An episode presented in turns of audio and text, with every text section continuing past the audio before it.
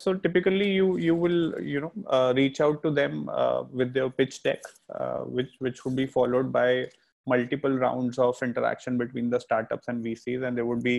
uh, uh, questions counter questions. And the the uh, basic idea is that the investor will try to understand your concept understand the team understand the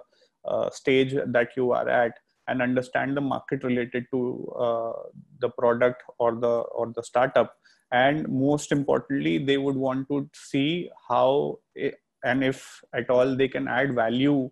uh, from their own uh, current network or their other portfolio companies uh, to your existing startup so that their their the so that the value of their own equity grows uh, considerably and in shorter period of time. You know i agree but uh, you know when you reach out to an institutional in- investor typically you they mostly invest uh, you know uh, uh, monetarily. But at the same time